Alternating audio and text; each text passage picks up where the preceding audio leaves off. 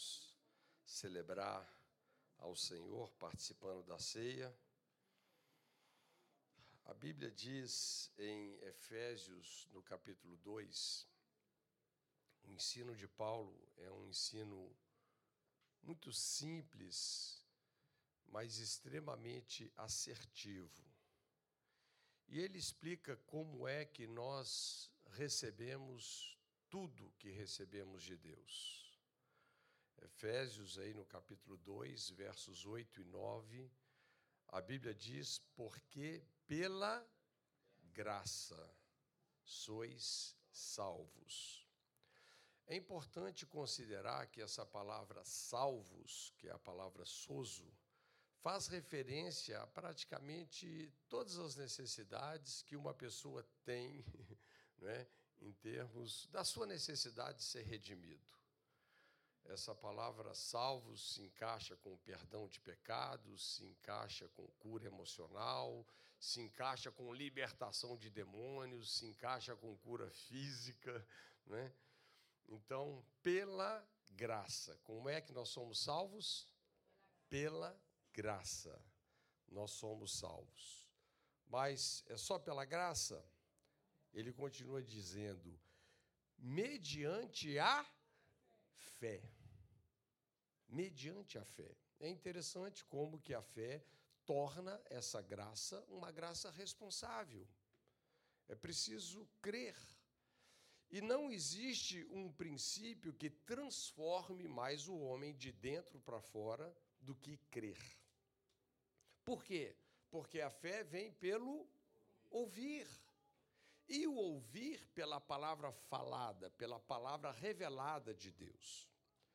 Na verdade, quando Deus fala dentro de você, ele vira uma chave. Muda a sua forma de pensar. É a palavra da fé que renova a nossa mente. E quando você muda a sua forma de pensar, tudo muda em você. Quando você muda a sua forma de pensar, você muda a sua maneira de sentir e você também muda a sua maneira de agir. Os maiores erros, né, que os cristãos cometem é quererem mudar comportamentos sem antes mudarem a mente. Tudo começa com essa metanoia.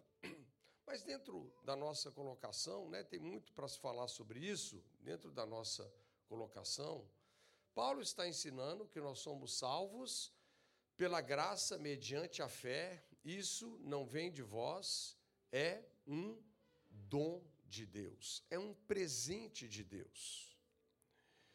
E essas duas palavras poderosíssimas, graça e fé, elas sempre são apresentadas nas Escrituras Sagradas muito bem combinadas.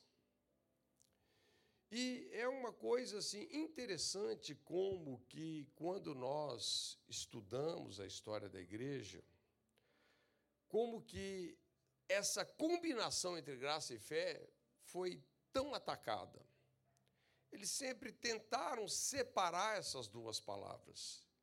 Isso ainda perdura. Nós podemos dizer que hoje, de uma forma geral, se nós formos olhar para todos os cristãos, né, alguns têm um tipo, vou usar essa palavra, alguns têm um tipo de teologia onde eles extremam a graça e outros têm um tipo de teologia que extremam a fé. Falando de história da igreja, dois personagens interessantes, que foi Calvino, de um lado, e o Jacó Armínio, do outro. Né? Não sei se você já ouviu falar sobre essas figuras, são figuras muito notadas aí na história da igreja, vale a pena depois você dar uma pesquisadazinha, né? Mas Calvino foi esse cara que extremou a graça, e o Armínio foi esse cara que extremou a fé.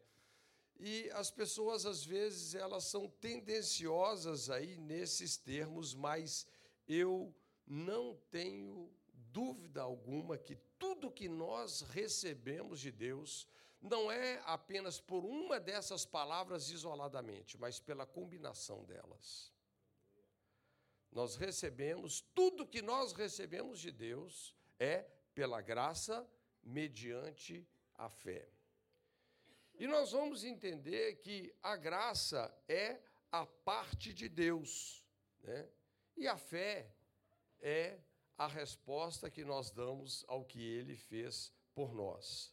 Eu acho que é importante a gente conceituar aqui, dar pelo menos um conceito bem basicão aqui de graça, né? Tanto de graça como de fé, porque se tornaram muitas vezes termos religiosos aí que as pessoas puxaram isso aí para todo lado. Não é verdade? Mas graça, queridos, é aquilo que Deus fez por você, independentemente se você merece ou não.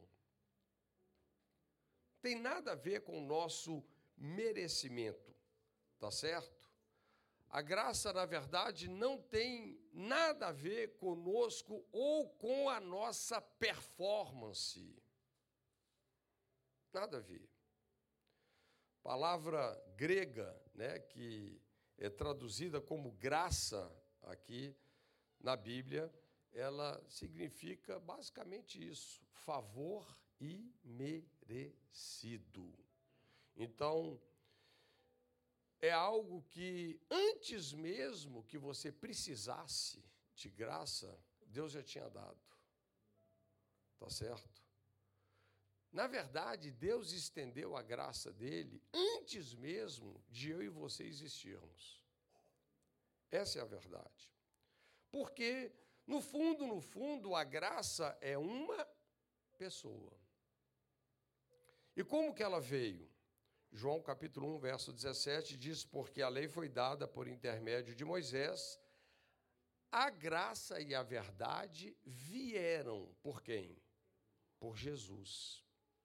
Então, a graça veio aí, tipo, 2000 anos antes de você existir. Deus já tinha consumado a sua obra, não é? Quando ele morreu naquela cruz pelos meus pecados e pelos seus pecados, né? A Bíblia diz que esse sacrifício perfeito e eterno de Jesus, ele envolve todos os tempos.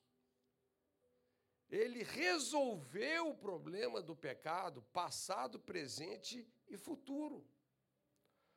Nós encontramos vários textos que mostram que esse sacrifício, ele não só foi perfeito, como ele foi eterno, ele enche, né, todos esses tempos. Por exemplo, Hebreus capítulo 9, verso 12, diz, não por meio de sangue de bodes e de bezerros, mas pelo seu próprio sangue, entrou no Santo dos Santos, uma vez por todas, tendo obtido eterna redenção.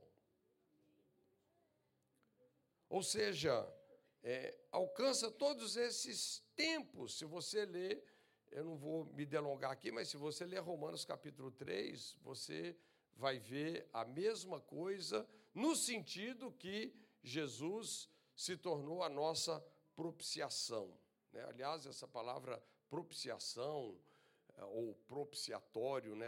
Nós vamos encontrar essa palavra. É uma palavra meio assim, diferente para a gente, mas extremamente importante de ser entendido. O que é a propiciação feita pelo sangue de Jesus? Não é?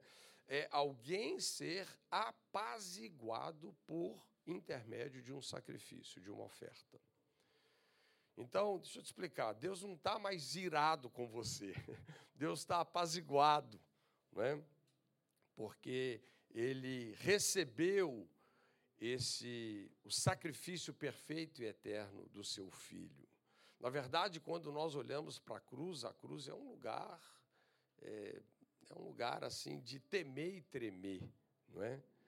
Porque nós encontramos ali na cruz Deus, para se tornar apaziguado, ele descarregou toda a sua ira no seu único Filho.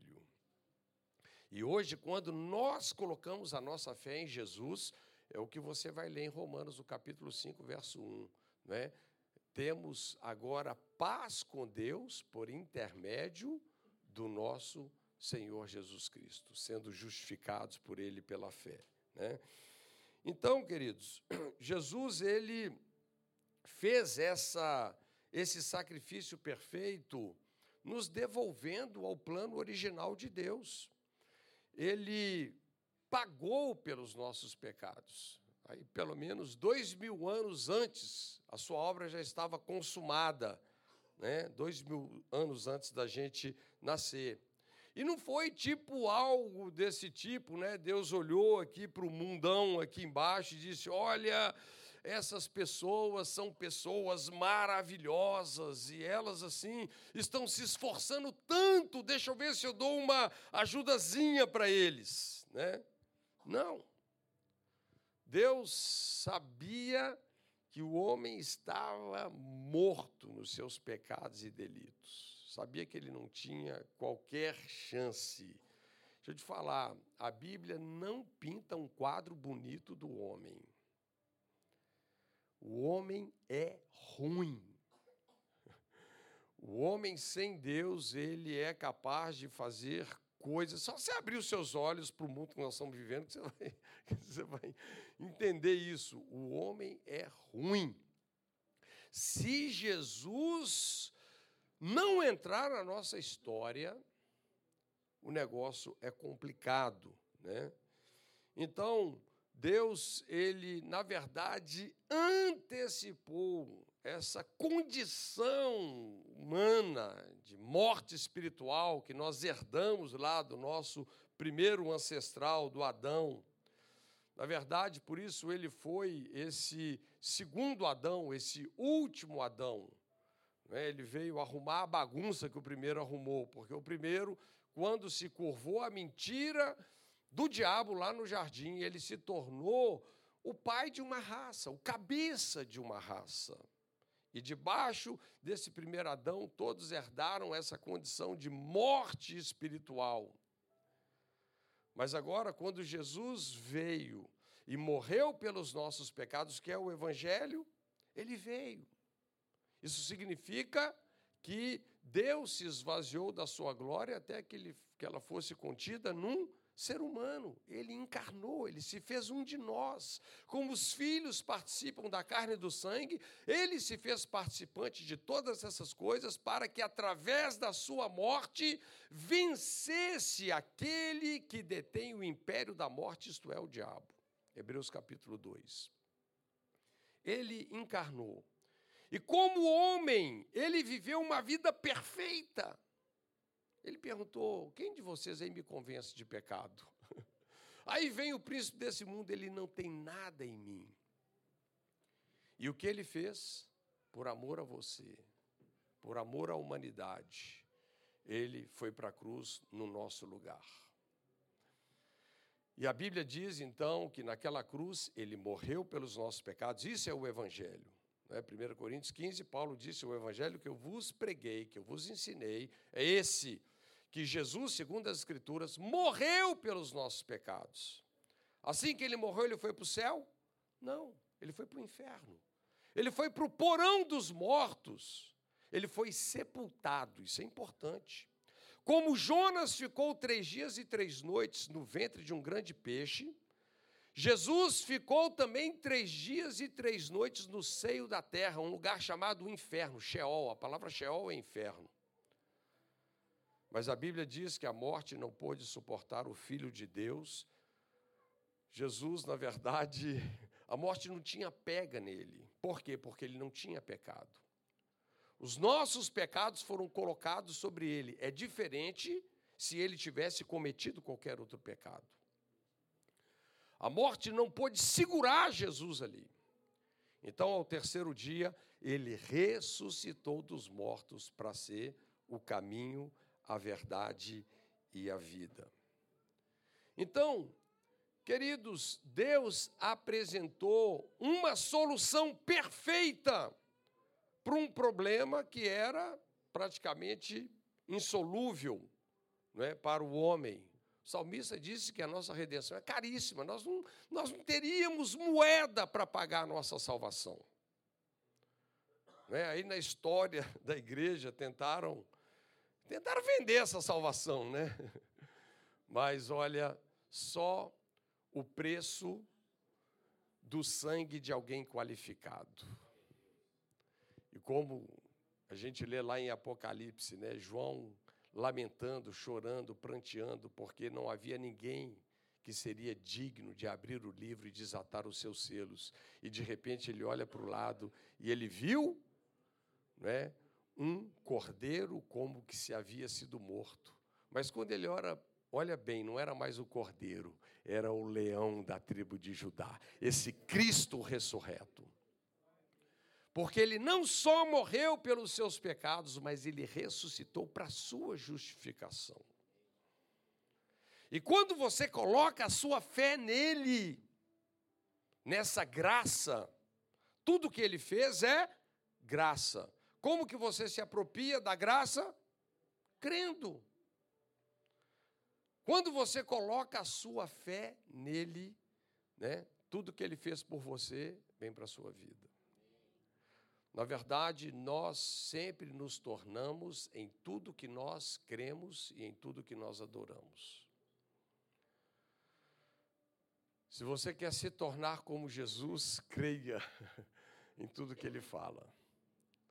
Adore tudo que as Escrituras revelam que ele é. Esse é o princípio, né? Então, queridos, graça é isso. Antes do problema surgir, Deus já criou a solução. Na verdade, nós vamos ler lá em Apocalipse 13 que Jesus, o Cordeiro de Deus, foi imolado antes da fundação do mundo. Deus já tinha um plano perfeito de redenção.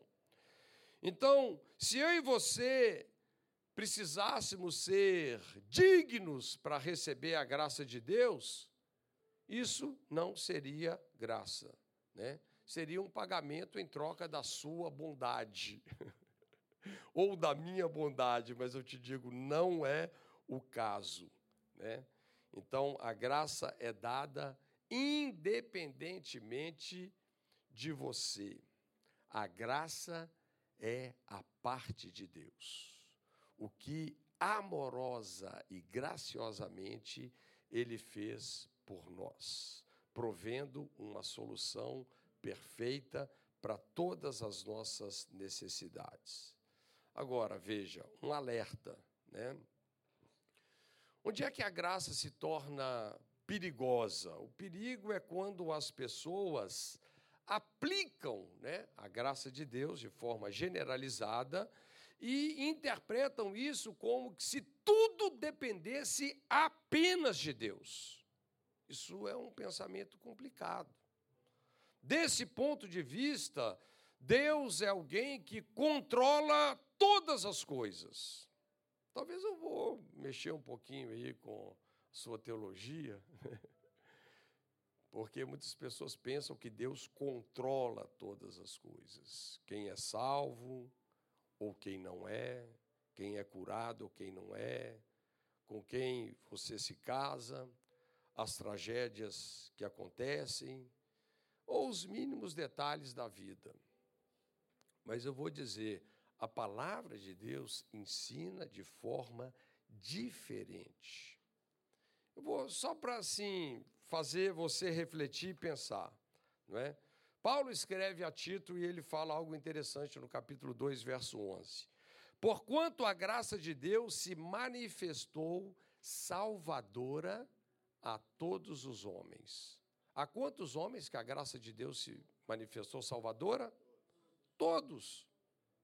Se a salvação dependesse apenas, puramente de Deus, e se somente a graça salvasse, independente da fé, tá certo?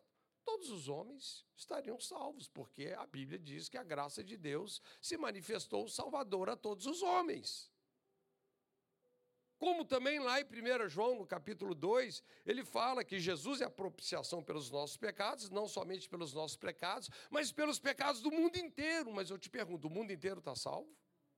Não. Por que o mundo inteiro não está salvo, apesar de Deus ter manifestado a sua graça salvadora a todos os homens? Porque nem todos os homens misturaram fé, né, a essa graça que é extremamente salvadora. Tudo que precisava ser feito já foi concluído. Tá certo? Então, a graça de Deus, ela já foi estendida. Independente de como as pessoas comportam ou deixam de comportar. A graça de Deus é uma realidade. Agora, quando nós começamos a olhar esse bojo de uma forma mais ampla, nós vamos entendendo a importância da fé. Nós vamos entendendo, então, que nós não somos salvos apenas pela graça de Deus. Aí nós voltamos lá para Efésios 2, verso 8, né? Que nós somos salvos pela graça, verdade, mediante a fé. Então, é a fé que torna a graça, é pela fé que você se apropria da graça. É pela fé que nós tornamos essa graça responsável. Não é verdade? Então, funciona dessa maneira. Olha só para vocês verem aqui a colocação de Pedro, né? 2 Pedro 3,9, vou ler alguns versos aqui, ele diz... Não retarda o Senhor a sua promessa, como alguns a julgam demorada. Pelo contrário, ele é longânimo para convosco, não querendo que nenhum pereça, senão que todos cheguem ao arrependimento. Quantas pessoas que Deus quer que sejam salvas? Todas. Mas é interessante, todas as pessoas serão salvas? Infelizmente, não. Mas Deus, ele expressa claramente o seu propósito.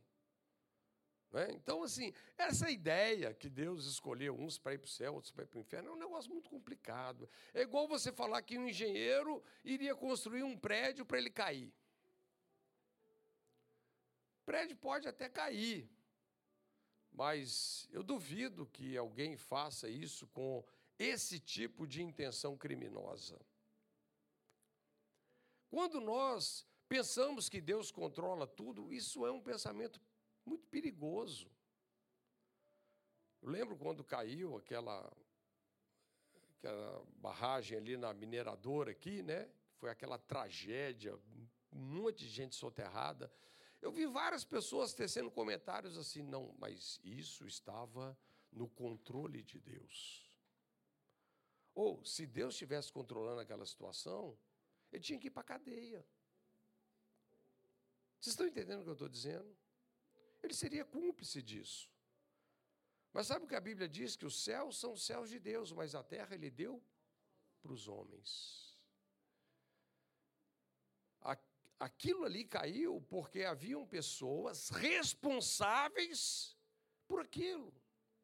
E que não foram tão responsáveis assim.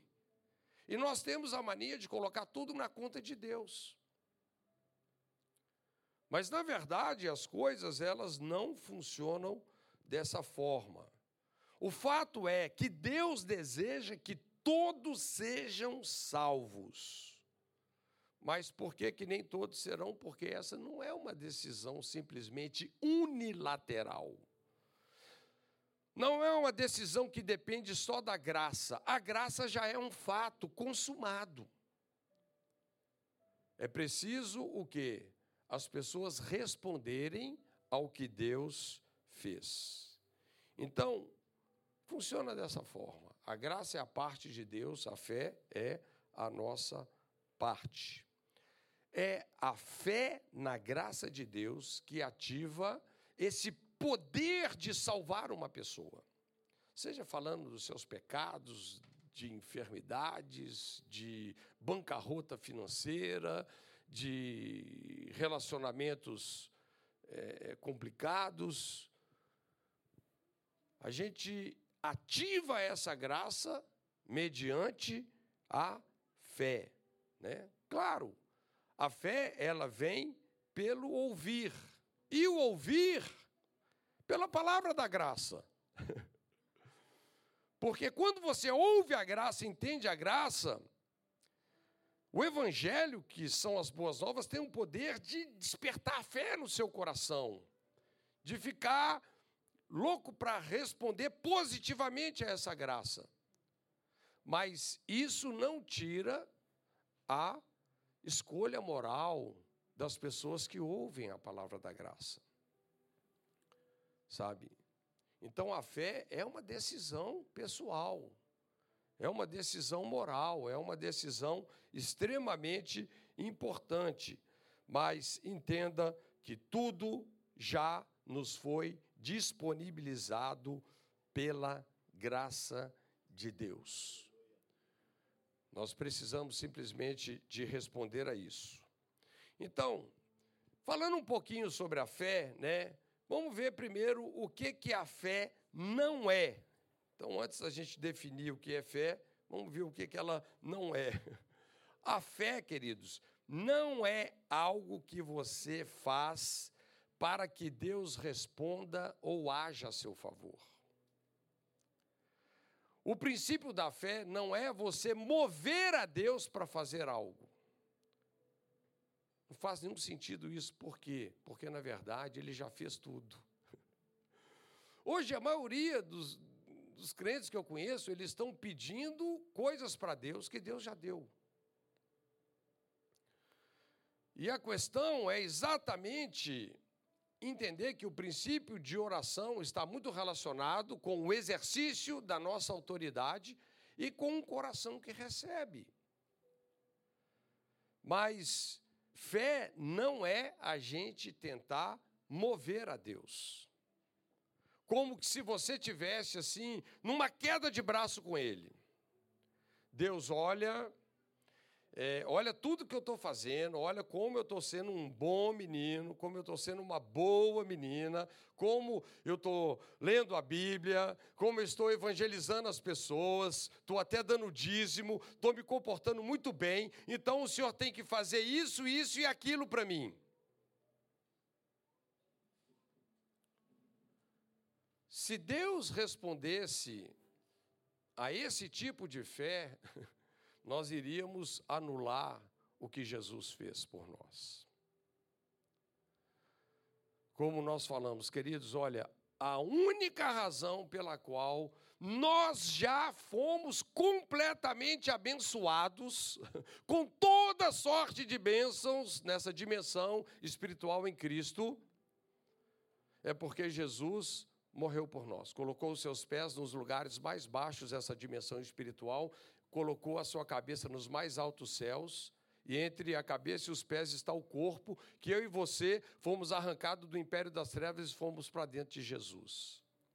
Hoje, se você crê em Jesus, você tem um novo status, uma nova posição. Onde você está, mais de 100 vezes aparece essa expressão no Novo Testamento. Estamos em Cristo.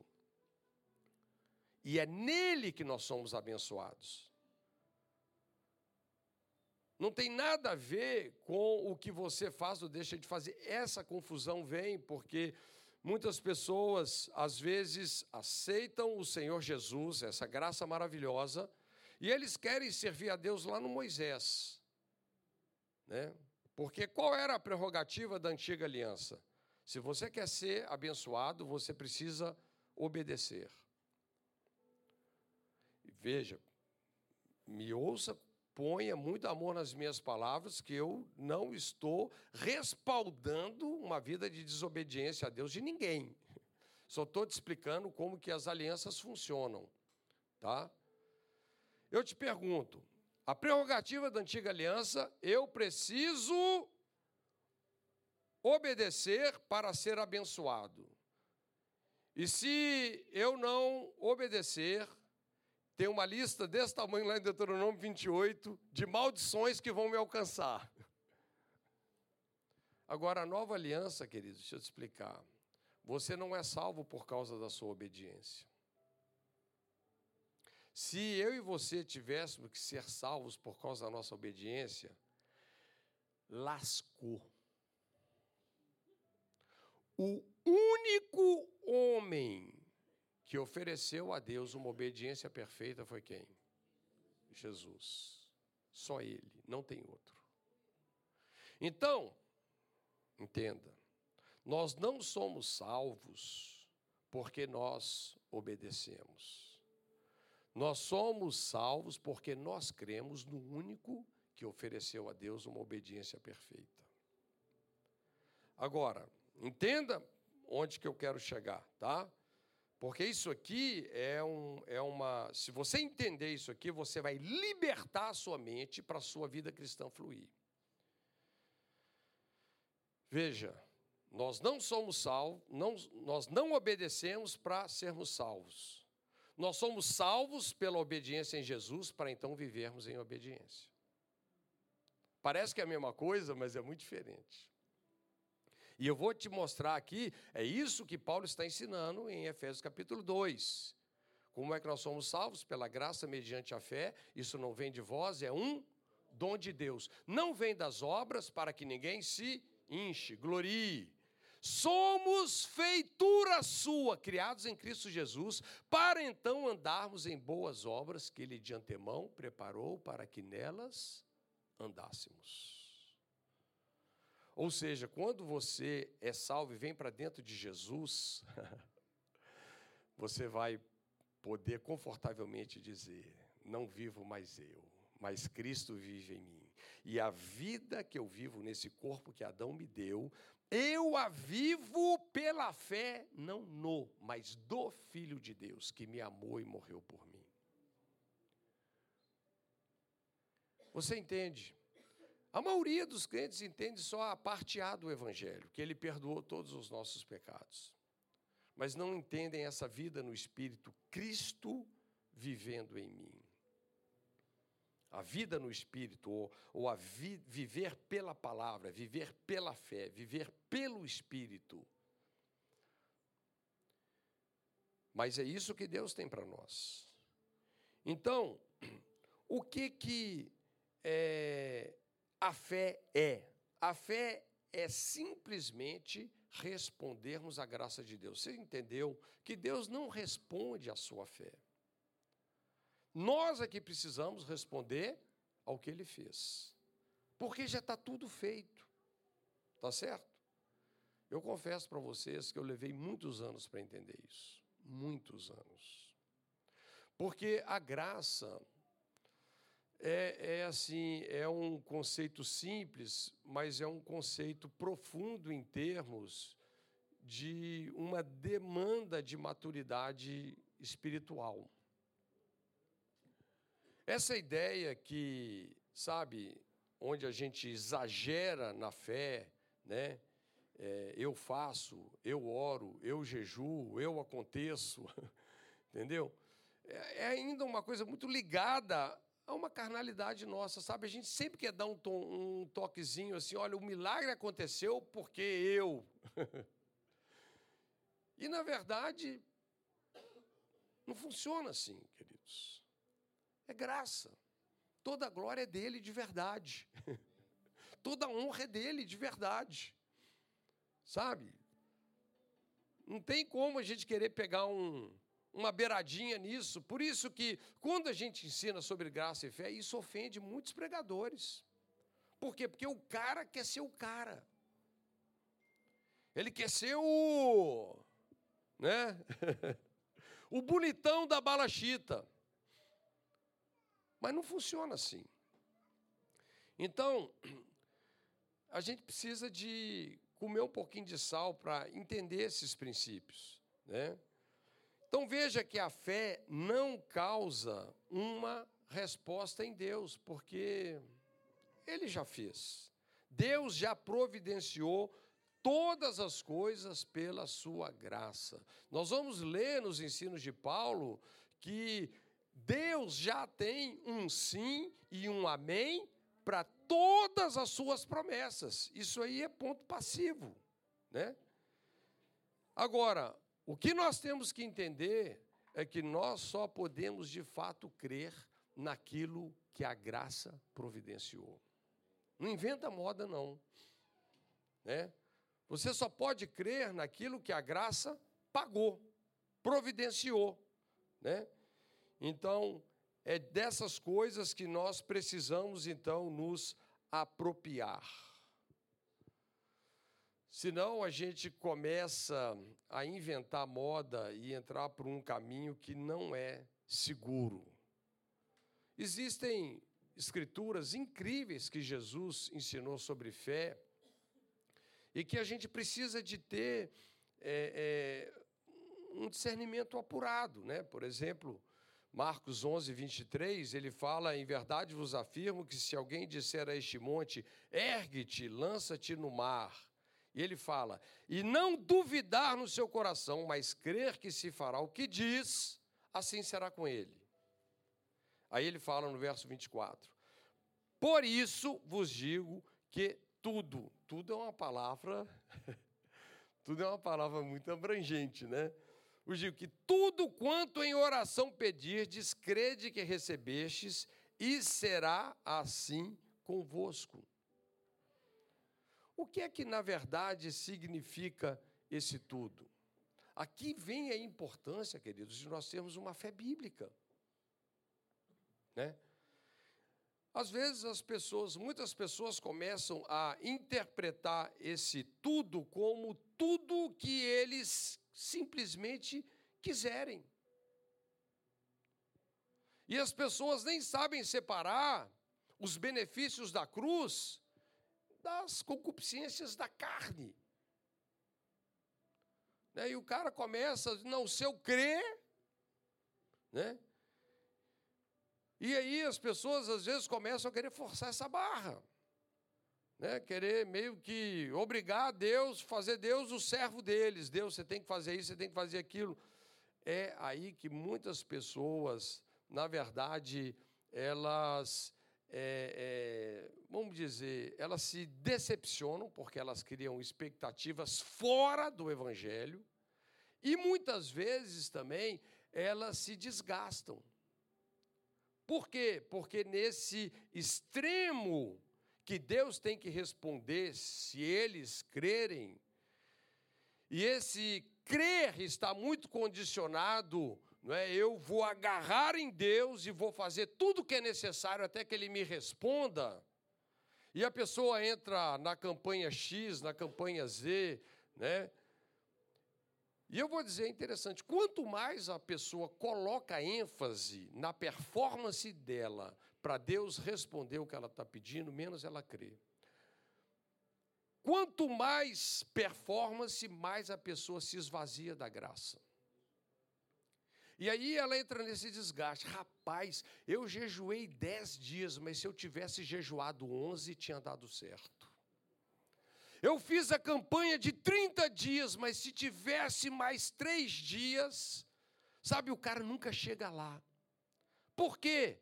Porque ele está indo por um caminho que anula a graça,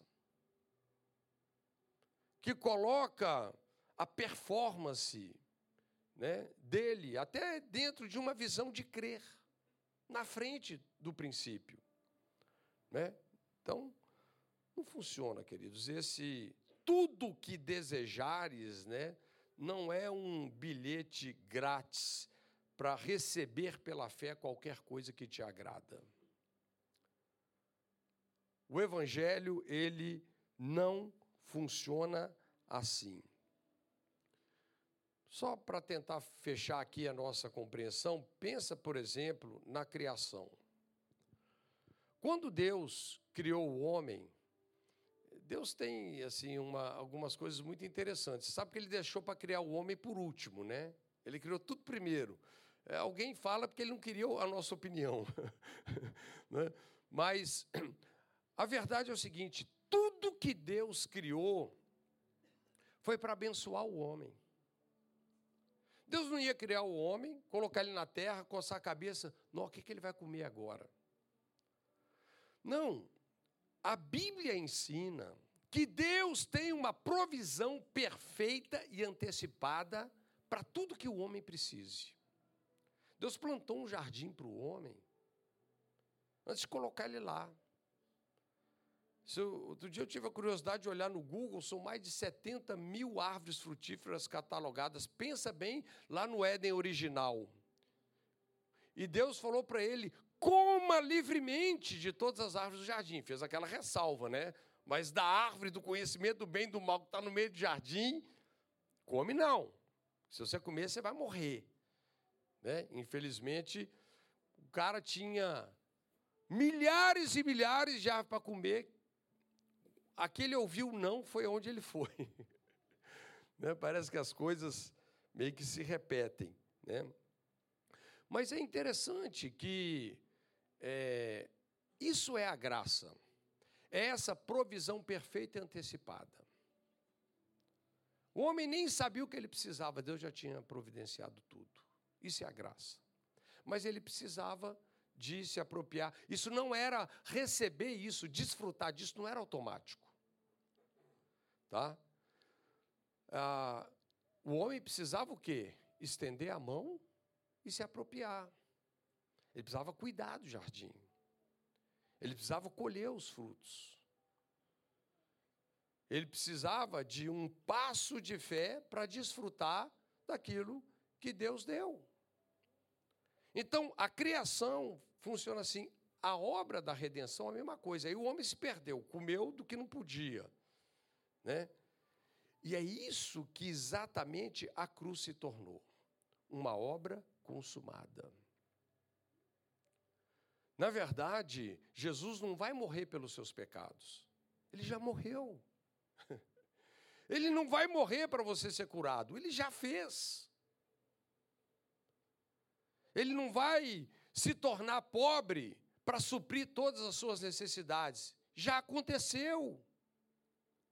A cruz é uma obra consumada. Vocês entendem? O que é mais fácil de você receber? Uma coisa que você vai pedir para Deus e, quem sabe, Ele resolva fazer, ou uma coisa que Ele fala assim, olha, já está tudo feito, você só tem que pegar. E esse pegar exige o quê? Fé, simplesmente. Sabe, as pessoas estão, às vezes, né, como eu disse, na ganância delas, pedi não recebeis porque pedis mal, às vezes estão querendo exercitar a fé fora do preço que a graça comprou. Mas, em outros termos, as pessoas estão pedindo coisas que a graça já deu. E tudo que nós precisaríamos era simplesmente o quê? Ter um coração aberto para entender a graça. Queridos, o Evangelho é a palavra da graça. A lei veio por Moisés, graça e verdade vieram por Jesus. Veja que a verdade não está do lado de Moisés, está do lado da graça. Graça e verdade vieram por Jesus. Por isso que nós precisamos olhar para Deus com essa conotação. Um Deus, o que na verdade é a palavra graça? É o que descreve uma pessoa generosa. Deus não é um Deus mesquinho como aquele cara da parábola que falou assim, olha, ele é muito exigente, eu vou pegar o talento que eu tenho e vou esconder, porque ele vai cobrar de mim até o que eu não sei que ele vai cobrar. Não. Deus falou, você é mau, você é negligente. Por quê? Porque tinha uma visão errada de quem é Deus. E a maioria das pessoas tem uma revelação torcida da natureza de Deus. Não existe um pai mais generoso do que é Deus. E eu vou dizer, é isso que promove um arrependimento genuíno no coração das pessoas. Hoje as pessoas querem se arrepender porque... quem sabe se a gente pôr medo no coração das pessoas, você vai para o inferno ou isso, né? E eu não estou falando contra o inferno, não. Jesus, até como ele estava numa transição de alianças, ele pregou mais sobre o inferno do que o céu. Ele falou 11 vezes sobre o inferno e 3 vezes sobre o céu. Mas essa não é a mensagem da graça. É verdade que, né, a Bíblia diz que o salário do pecado é a morte. É verdade? É verdade. Mas o texto continua, mas o dom gratuito de Deus é a vida eterna por Jesus. Onde está a graça? Sabe que nos ensinos de Paulo, Paulo disse que é a bondade de Deus que nos leva ao arrependimento. Efésios capítulo 5, verso 1 diz: sede, portanto, imitadores de Deus como filhos amados. Quando você se sente amado por uma pessoa, você quer decepcionar essa pessoa? Não. Qual é a pessoa mais fácil de você decepcionar? A que é dura e exigente com você, ou aquela pessoa que fez tudo por você? Esse é o coração da parábola do bom samaritano. Ninguém se compadeceu daquele cara. Foi assaltado, despido, deixado para morrer no meio do caminho. Mas alguém veio, pegou todos os recursos que tinha e salvou a vida dele. Pensa aquele cara quando despertou. Quem fez isso por mim? Alguém já fez isso por você. E essa pessoa se chama Jesus. É simples desse jeito. Esse é o Evangelho. Então, a criação é uma obra consumada. Por isso que, por que Deus descansou no dia sétimo? Porque Ele terminou a sua obra. Quando Ele terminou a obra, Ele terminou porque Ele estava cansado? Não! O descanso não tem nada a ver que Deus estava cansado. Ele terminou, é como se você olhar para uma obra de arte. Sabe quando você termina um quadro? Terminou. Se você colocar um rabisco a mais, vai atrapalhar. Estava pleno, estava perfeito. E a redenção, Jesus também consumou a sua obra. Tudo que foi preciso ser feito, foi feito. Ele foi punido para você ser perdoado. Ele foi ferido para você ser curado. Ele foi feito pecado com o seu pecado para você se tornar justo com a justiça de Deus. Ele foi amaldiçoado com as suas maldições para você ser abençoado com toda sorte de bênçãos espirituais em Cristo Jesus. Aquelas pessoas que exageram para a graça vão se tornando fatalistas. Não querem se responsabilizar por nada. Deixa ser o que será. Aqueles que exageram aí para o lado da performance e da fé, eles acabam se desgastando, mas existe uma conclusão clara. Somos salvos pela graça, mediante a fé. Isso não vem de vós, é um dom de Deus. É a dinamite com a faísca. Você vai ver o dunamis de Deus, o poder de salvar. Esse é o dunamis. E é esse equilíbrio entre graça e fé que vai liberar esse grande poder para a sua vida. Amém? Te ajudei aí de alguma maneira? Amém. Glória a Deus. Fica de pé no seu lugar. Depois, se você quiser ler, tem esse artigo no meu site, tá? O meu site chama, tudo junto, maturidadeministério.com.br. Entra lá, dá uma conferidinha, você pode ler o artigo, rever.